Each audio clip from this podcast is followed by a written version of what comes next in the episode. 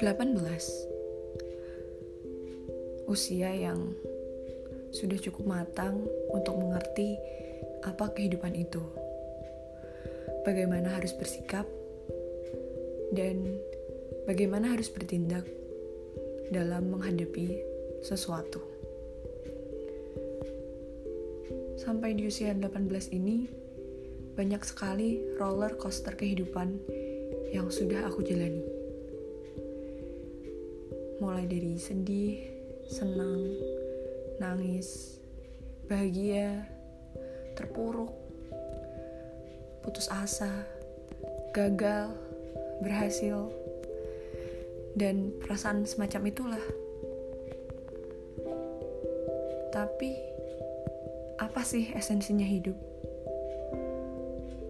Apa sih yang membuat kita mengalahkan ratusan ribu sperma yang masuk ke dalam ovum.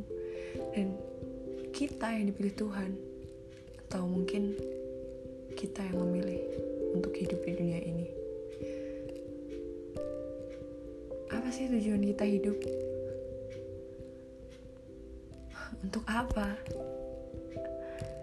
Oke ini radikalis. Tapi sendiri dulu nggak pernah mendapatkan jawaban atas apa yang aku pertanyakan itu. Tuhan, aku percaya Tuhan. Aku percaya ada yang membuat dunia ini. Aku percaya ada yang menghidupkan aku dan kalian semua. Tapi mengapa